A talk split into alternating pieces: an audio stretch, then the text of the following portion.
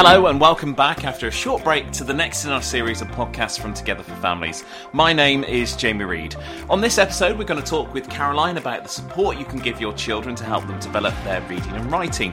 We'll also talk with Kyra about planning a celebration or an event for a young person with learning difficulties. But first we're joined by a number of our team to discover more about family conferences and what exactly they are.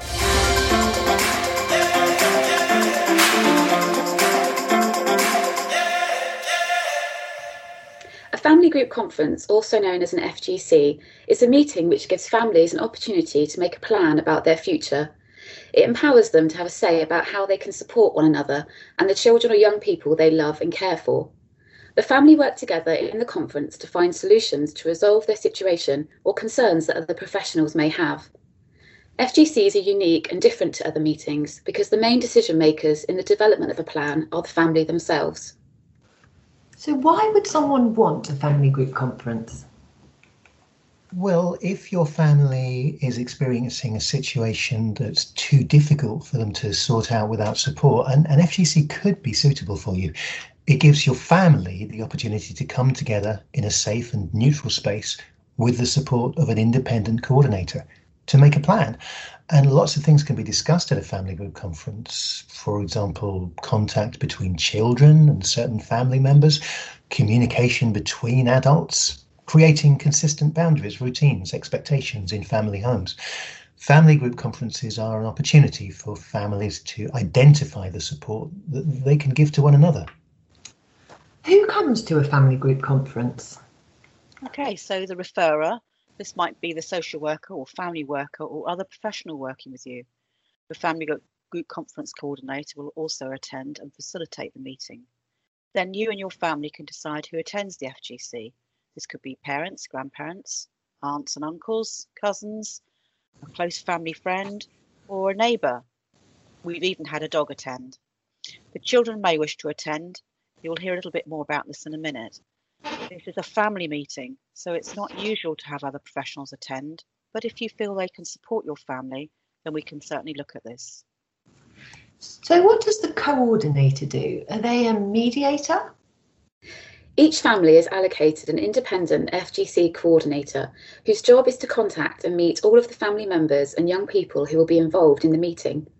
The coordinator will share the matters for discussion with each family member when they meet them. This helps people to think of ideas and solutions before the day of the conference. The coordinator organises the meeting and sends out all of the invitations, letters and plans to each family member. The coordinator is not a mediator. The coordinator is a neutral person who is there to assist with the meeting running smoothly. They are not involved with your family in any way and do not have a say about what happens. They are there to make sure that everyone who wants to can attend and feel as comfortable as possible. So can you talk me through exactly what happens at a family group conference? Yeah, sure. The coordinator welcomes everyone into the meeting and provides drinks and snacks. People are introduced to each other if they haven't already met. And then there are three stages to the rest of the meeting. The first part is information sharing. This is when the referrer explains why they made the referral or any concerns they may have. And they'll describe anything that can't be agreed on as part of the family plan, maybe for safety reasons. F- families then have a chance to ask the referrer any questions. Then the coordinator will go through the agenda, but which we call the matters for discussion, before they and the referrer leave the family for private family time. And that's the second stage of the meeting. A family is left to discuss and create a plan in private to go through the matters for discussion. Private family time can last however long you need, and families can take regular comfort and refreshment breaks. The coordinator will be close by all the time in case there are problems or issues. And the coordinator and the referrer come back into the room when the family have finished their discussions. And then the final stage is the sharing of the plan. The family feed their plan back to the referrer for it to be agreed and commented on. A review date may also be discussed before the meeting ends. And the coordinator will type up the plan and send it to every family member, either by email or through the post. And what part do children play in the family group conference? Can someone help a child to speak their wishes and feelings? Yes, one of the most important parts of an F G C is for the children and young people to have an opportunity to voice their thoughts and wishes.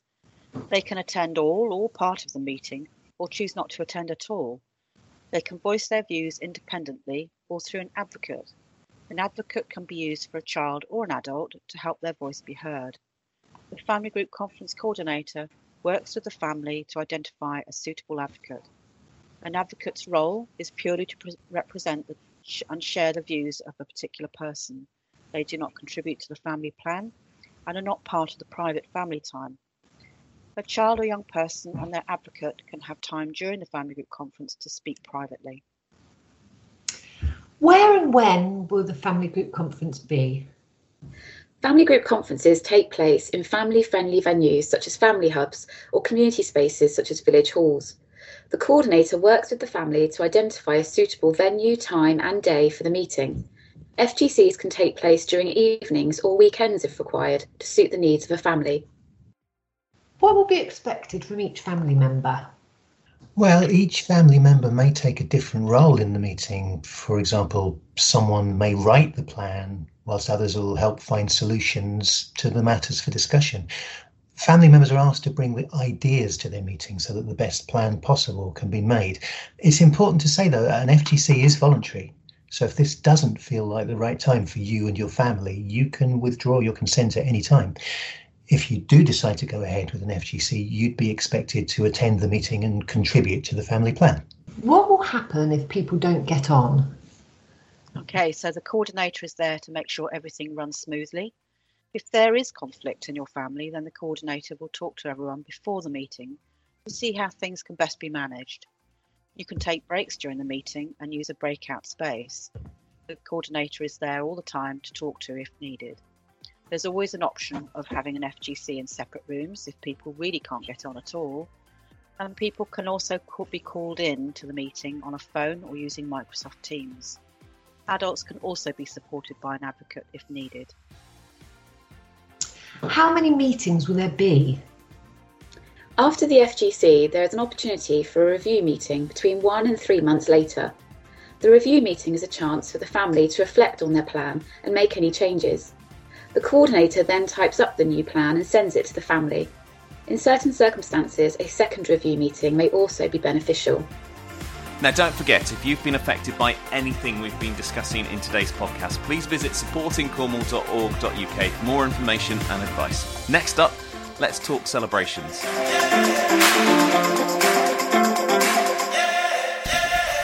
Hello, my name is Kyra and I'm a parenting worker in Cornwall.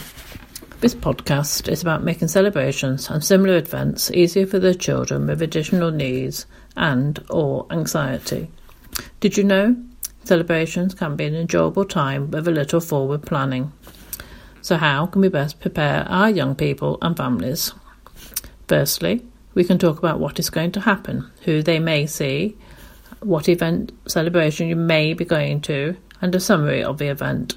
So think about who will be there, where it will be, how you will get there, noises and smells, possible textures, anything you know could be a trigger for your child. You may choose to use photographs, visuals, prompts, timetables or your social script to tell your child what may happen. For example, a family party. There may be lots of unfamiliar people, smells, shiny decorations, balloons, twinkly lights and loud music, which may cause sensory overload. You could plan in advance, a possible timetable of a day. You could ask your host if there be a quiet space to use. Food could be a trigger, especially if it's unfamiliar. Most people may cater for dietary needs if they're aware of it in advance. Maybe you could ask if you could provide your child's food and, if possible, for them to be seated at the end of a table so they have more space. Birthdays can be overwhelming to children, especially when they're faced with a number of presents and unwrapping them in front of other people. The texture and sound of the paper could be a sensory overload. Consider how else you could wrap them, maybe in clear cellophane, so they can see what they are getting, and using gift bags, limiting the number of presents to be opened at one time. Think about gift tags which clearly show what is inside the parcel, so the child knows what to expect. Children can become overwhelmed and don't know what to say. Maybe have some prompt cards already written, so the child can use these when thanking people. Children's parties could be based around what your child enjoys. Maybe it would be helpful to keep them small. Allow them to help plan the party so it's familiar to them and they are able to understand and feel more in control of the situation. School events and plays. Find out from your class teacher what they have planned and how you can support your child in preparation and possibly at the event itself. Presently, due to all the restrictions, schools and other groups are doing virtual and videoing of events. Maybe your child could be videoed separately and edited in at a later stage. At other events, our homes are filled with new shiny decorations, smells, visuals, textures. These changes can mean that room can suddenly seem unfamiliar and challenging. By involving your young person in the decoration process, they can begin to know what to expect. They could make a plan of what is going where. Would an artificial tree be better than a real one, for example, at Christmas? Stack it rather than twinkling lights, maybe on a timer, to have a space where a room is undecorated. Most children like to feel they have a sense of ownership about their environment and occasions they may be involved in. It can also increase their sense of self-esteem and confidence. In addition, think about when you're out and about and the changes that may be happening. Maybe shops are filled with decorations and themed music, people's houses decorated outside. You can talk about what it may look like. Again, the use of social scripts and stories may help to prepare your child for those changes and things may seem less scary. Large family dinners at times of celebrations are often served at different times to our normal routines. Tables are decorated, larger numbers of people, children may be easily overwhelmed. It may be helpful to involve them. Again, social scripts about what dinner will look like and who will be sitting where can be a useful strategy. Your child may choose to sit at a separate table or their normal place. If they have challenges with certain food types, let them choose their own special dinner, and this may support them to be able to take part and enjoy the occasion. If your child is prepared for what is going to happen, they are more likely to be calmer, and you will be able to enjoy the day and the special occasions too. So the takeaway top tip from this session are: forward plan involving your young person. Think about alternative ways to allow your young person to enjoy the occasion. Use social scripts and stories. Thank you for listening. Goodbye, good luck, and have fun. Thanks to Kyra for that. Now, we can all play a vital role in helping our children to read and write, but what is the best way to do it? Caroline has the details. Today we're going to look at supporting our children's learning from birth. Hopefully together we can discover the everyday things you can do to help your little one prepare for an early years setting, school or home learning. But before we start, I have a did you know fact. The People website says that what adults do with their young children is more important than their social class, educational background or where they live. Research has shown this. What parents do at home with their children also shows to have a positive effect on the child's G C S Es. From the moment they are born, babies are learning and trying to make sense of the world. Millions of neurons in the brain start firing and joining together to make pathways which help them learn. By interacting with your baby from birth, so singing songs, reading and responding to them, they will start to learn language and lots of other things too. You can have all the toys in the world, but without you, babies and young children won't learn much. You are their best toy. Before we look at the different ways we can help our children learn, we first need to look at two really important things: praise and role modelling. Children who see their parents or carers read and write are more likely to read and write for pleasure themselves. They will copy you and what you do, whether that's the things you want them to do or the things you may not want them to copy. If you play and interact with your child, they are more likely to join in the play. Children love to please and they love attention. Giving praise really boosts their confidence and they will repeat any behaviours noticed. Keep praising and you will see any behaviour you notice happen more regularly, hopefully. So let's look at supporting your child's reading. As mentioned, we can start to read to babies from birth. They will love the sound of your voice. They really love bright, colourful pictures too. Some parents may feel their reading is not good enough and they cannot read to their child. However, you can talk about the pictures. Your child will love this. Learning to read is not just reading words. It's about knowing how to hold a book, how to turn pages, knowing that pictures are pictures and words carry meaning. And this is all they need to know before they go to school. Some parents feel the birth of their child is the ideal time to improve their reading skills. If you're interested in this, please contact your Link into Learning Centre and they can help you find the right way for you. Reading isn't just for books. Words and letters are all around us. Road signs, number plates, magazines, on lists, everywhere. This is called environmental print. A really important part of reading is not in books. It helps us understand the world and live in it. Notice these letters and words when out and about. Children will especially love this if the letters are important to them, like the letters in their name. For example, if you lived on Station Road and your child's name started with an S, they could trace the letter S with their finger or spot how many S's they could find on a walk. Pick a number or a letter and go on a letter or number hunt. Children like to be useful, and sometimes shopping trips are so boring for them. Why not involve them? They might want to write a list themselves, or you could write a simple short one for them. You can use words, pictures, or make cards with pictures and words on. Can they find the items on their list and cross them off? This will not only give them something to do, but encourage them to look at their lists, even if it is their own squiggles, and look at words and letters around them. Why not collect the logos from packaging, like cereal boxes, and play snap or make Play-Doh letters? There are lots of ideas on the internet. Just let your imagination go wild and have fun. Let's look at writing. Did you know you can help your child's writing skills from when they're a baby? Being able to write requires strength in their body, their arms and their hands. You need to be able to sit steadily and not drag your arm across the table.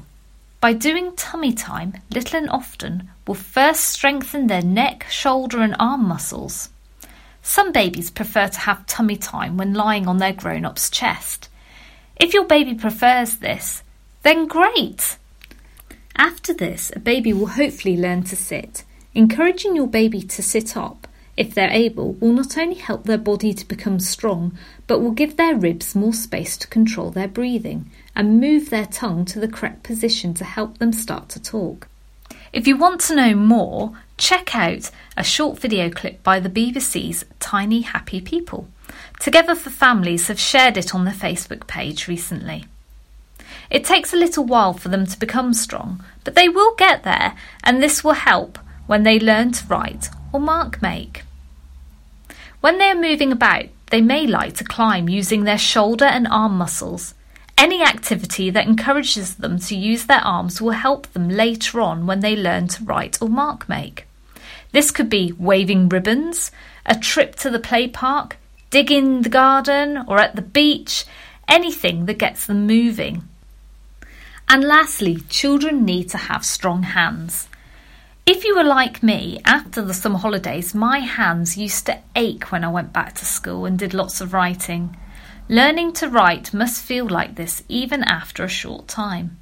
Any activities that help them use their hands, like Play-Doh or building with bricks, will help them build this strength and also help with hand-eye coordination. When a child writes or draws, sometimes it can look to parents like scribbles. If you're not sure what they've drawn, you could say, for example, "I love the colour red you've chosen," or "Wow, I love this. Tell me about your picture." And this will give the child an opportunity to tell you about the picture. Singing is another way to help children's reading and writing skills. As mentioned in an earlier podcast, it really does not matter if you sound good or not. You could be tone deaf and your child will still love your voice. What songs and rhymes do is help them to listen, help them to rhyme words and introduce them to new words, all really important for reading and writing. Takeaway gems for today. The little things you do can have a huge impact and really help your child to learn. You are the most important teacher your child will ever have. You're amazing. Really believe that and have fun with your child. Don't forget, if you have been affected by anything we've discussed in today's podcast, please visit supporting cornwall dot org dot U K for more information and advice. Until next time, thanks for listening and take care of yourself and each other.